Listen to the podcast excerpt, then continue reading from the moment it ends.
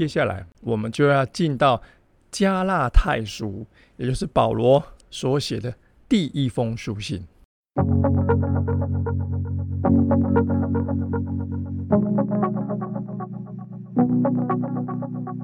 保罗是写给加拉太省的城市，就是保罗在第一次宣教之旅所建立的教会，在路斯德、特比跟以哥念这三个城市。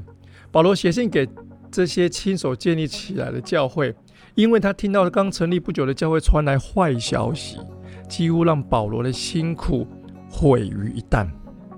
保罗写信就为了回应听到加拉太教会的报告，他们。突然被某些犹太教的假教师所接管，而假教师乱教啊！它的内容是这样：假教师在乱传。第一个是在信息上加油添醋，这些新进的犹太领袖给福音加油添醋。虽然承认耶稣，却要把外邦人归信耶稣的信徒放在摩西的律法要求底下。第二个。这些假教师攻击传福音的使者，声称保罗所传的不是完整的福音，说保罗不是真正的使徒，说保罗的福音是二手货，因为保罗跟使徒不一样，不直接从耶稣那里领受信息，他是间接的，说保罗传的福音是没有经过使徒赞同的，击打保罗的权威。这两件事情是保罗听到加拉太教会的消息，所以他心急如焚。他为这些教会担忧，就写信给加拉太教会。加拉太书有个关键的字，叫做“脱离律法的自由”。关键的经节在第二章二十节：“我已经与基督同定十字架，现在活着的不再是我，乃是基督在我里面活着，并且我如今在若生活着，是因信神的儿子活。他是爱我，为我舍己。”还有第五章的第一节：“基督释放了我们，叫我们得以自由。”所以要站立的稳，不要再被奴仆的恶辖制。所以第五章是非常关键的篇章。你读到第五章的时候，你就会知道这是保罗论述的核心，也是最高潮。在整本加拉太书驳斥律法主义的错误，因为律法主义很快的就引诱了加拉太教会的信徒。保罗用传记、用神学、用道德的论证来阐明恩典超越律法。所以这封信又被称为基督徒的自由大宪章。因信称义所带来的自由，却因着某些犹太律法主义者所提倡的压迫性神学，迫使加拉太把他们在基督里的自由换成律法的捆绑。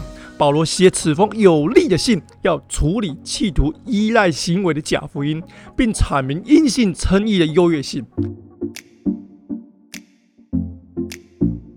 保罗可以用三方面来处理。第一个，一开始第一章、第二章辩护恩典的福音，保罗为自己的使徒权柄辩护，恩典的福音是上帝所赐的，而个这个福音却被假教师所扭曲。所以在第一章十到二十四节就讲，恩典的福音是借着神的启示所给了。接着第二章的一到十节，恩典的福音是借着耶路撒冷领袖所认可的。第三个。第二章的十一到二十一节，恩典的福音借着驳斥彼得而证实，因为彼得在犹太人面前装假，装假就是 gay 森呐。保罗当面斥责他，好，这是第一个段落，辩护恩典的福音。第二个段落，他在解释何谓恩典的福音，在第三章跟第四章，保罗在第三章跟第四章用八点推论来发展他因信称义的神学来辩护。第一点，第三章的一到五节，保罗再讲一个重点：借着信赐下圣灵，而非借着行为。他说：“加拉太人，你们是从信开始的，在基督里成长，也要借着信，始于信，借着信啊。”第二点，第三章的六到九节，亚伯拉罕是因信称义，而非行为称义啊。这个原则适用于今天。接着第三点。第三章的十到十四节在讲，基督已经救赎所有信靠他的人脱离律法的咒诅了。第四点也在第三章的十五到十八节，特别强调亚伯拉罕的约不能够被律法给废去。第五点，三章的十九到二十二节，他在说律法促使我们去信，却不能拯救人。律法是我们迅猛的导师，但它没有办法引我们得救。第六点，信徒已经脱离律法的自由了，在第三章二十三节到第四章十一节在谈的，在基督里的信徒已经成为神儿女，不再受律法的捆绑了，因为我们已经脱离律法的自由了。第七点，在第四章的十二到二十节，在谈说加拉太人呐，借着信领受祝福，而非借着律法。加拉太人，你必须体认到他们的表里不一，并重得在基督里原有的自由。最后第八点，在第四章的二十一到三十一节，特别在讲一个论点：恩典与律法不能够共存。这是保罗在第二大段何谓恩典的福音，在第三章跟第四章用八点来论证，在最后五章跟六章在讲如何应用恩典的福音啊。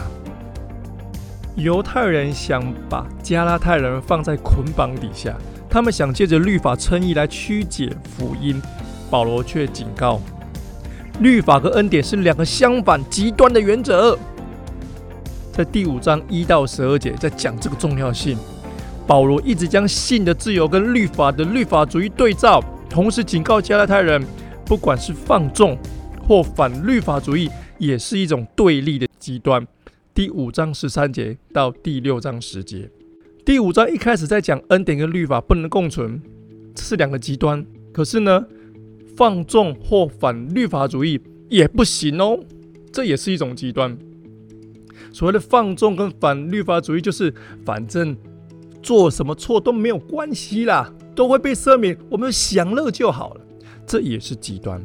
所以基督徒不单从律法的捆绑得自由，也因着圣灵的内助脱离捆绑。自由不是沉溺于肉体行为的借口，也就是我想要怎么样就怎么样，这个叫放纵，而不是真自由。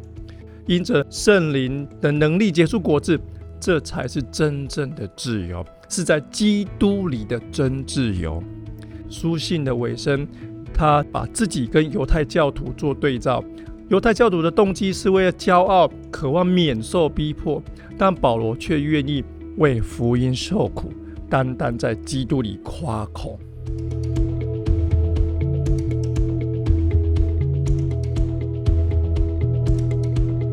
这个是加拉太书简单的介绍。盼望所有火把人因着福音底家的介绍，让你在读经的时候更加的滋润，更加懂得加拉太书跟保罗的书信。愿上帝赐福所有的火把人在读经的时候大大的有领受。哈利路亚！我们下一集见。